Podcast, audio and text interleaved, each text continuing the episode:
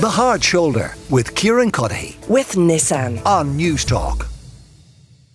while you're getting in touch about that, and then we talk about this event at Áras an Uachtaráin yesterday to mark National Breastfeeding Week. Sabina Higgins called on the HSE to let new mothers spend a longer time in hospital learning how to be breast, uh, learning how to be breastfed, learning how to breastfeed. In fact, she said that mothers sometimes get thrown out too early. Mary Brosnan is Director of Midwifery at the National Maternity Hospital. Mary, you're welcome to the show. Hi, are, are, you throwing mothers out too early there? Um, I didn't see um, um, Mrs. Higgins' comments directly, but I don't think it's fair to say any hospital is behaving like that. And I think what we're all about is providing choice for women. And some women choose to stay in hospital longer, some women choose to go home earlier. So I think it's generally in, and I'm speaking for the National Maternity Hospital primarily, but I think I, it's fair to say that hospitals are trying to provide women centred care and women, generally speaking, if they need to stay in hospital longer for whether it's breastfeeding problems or um, whatever the reason, we would be driven by what the woman wants in general. And Lots so- of yeah, sorry, go on. yeah, I was going to say COVID has probably changed things a lot, Kieran, because many women don't want to stay in hospital for fear of catching COVID in hospital. And I think that's been probably, we do see length of stay has reduced. A lot of, uh, I think a lot of that was driven by women wanting to be in their own home earlier and having the comfort of their home rather than being in a hospital. What, what supports then are offered to women while they are in hospital in those hours or the day or two days they're there post birth?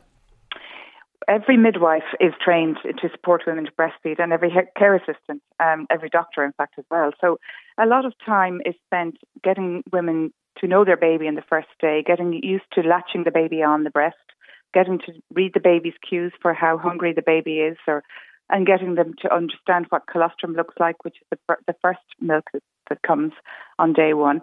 And then from day three, breast milk comes in. So if somebody goes home early, it can be a struggle to get established with breastfeeding. And I suppose that's what uh, Mrs. Higgins was talking about was that if somebody is going home without any support, it can be a very difficult, lonely time for somebody.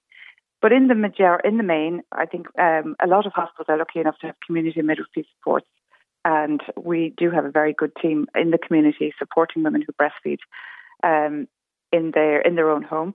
And I think the other really important thing to say is that in recent years there are a lot more uh, lactation consultants in the community. I think I read lately that there's something like 40 additional posts put in by the HSE in the last year. In, these would be community-based breastfeeding support, um, public health nurses or midwives who are working primarily with breastfeeding. So things are changing a lot, and I think it's really important to recognise the investment that's going in. But it isn't ideal, and we still have lower rates than a lot of Europe, mm. and we've a long way to go.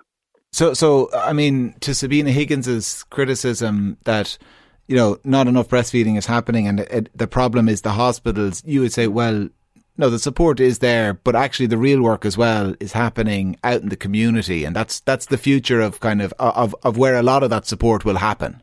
Yeah, I think we all have responsibility. We in the hospitals and uh, all of the maternity services, we spend a lot of time antenatally explaining what breastfeeding is about and how women can optimally start breastfeeding when they're in the early postnatal period. But it doesn't happen automatically very quickly on the first day. So the first two two couple of days in the hospital are very important, extremely important.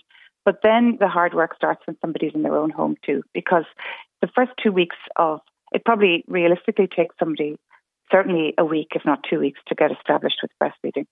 Um, and I, that's that's something that some women do find very difficult if they're tired, if they've had a cesarean section, for instance, if they've no support in their own home, maybe a family member who who um, has breastfed before is always really helpful, a mother or grandmother or sister. All of those supports really help as well.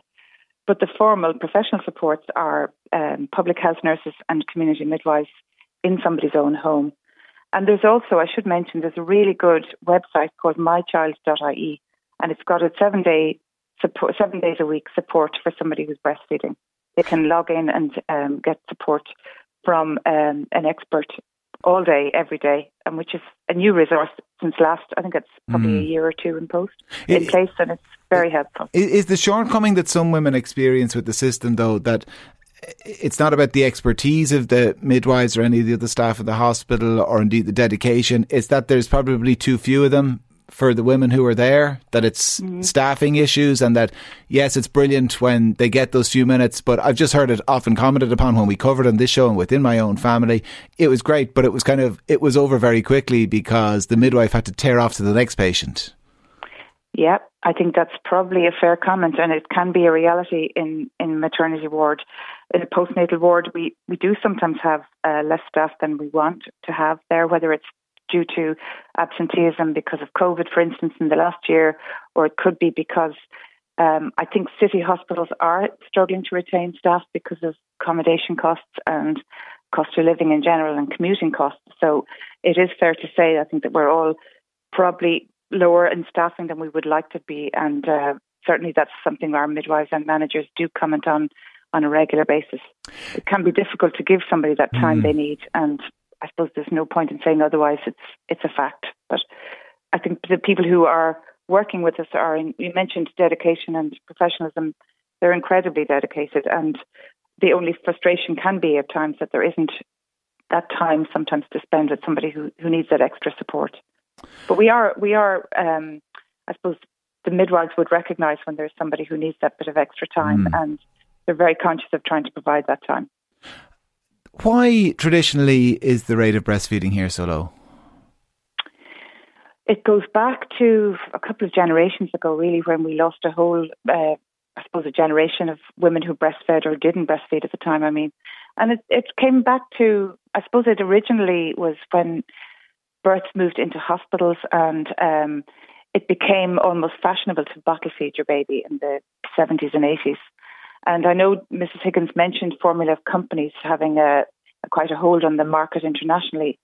That is a fact that sometimes um, formula companies can market their uh, product very well, and it seems like an easy option for the baby and the mother and the baby if they're very tired in the first few days. I mean, I suppose it's fair to say um, formula company formula milk has its place in certain respects. We can't we can't manage always with exclusive breastfeeding for some babies, but um, you know, we, we focus on the fact that over seven out of ten women in our hospital would like to breastfeed.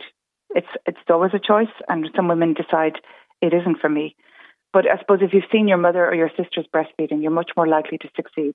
And if you recognise the time it takes in the first few weeks to get used to breastfeeding, and you recognise that that's not going to come instantly, that's part of the education yeah. I mentioned. That people need that time and support in the first few weeks. Mary Brosnan, Director of Midwifery at the National Maternity Hospital. Mary, thanks a million for joining us here on the show. The Hard Shoulder with Kieran Cuddihy. With Nissan. Weekdays from 4 on Newstalk.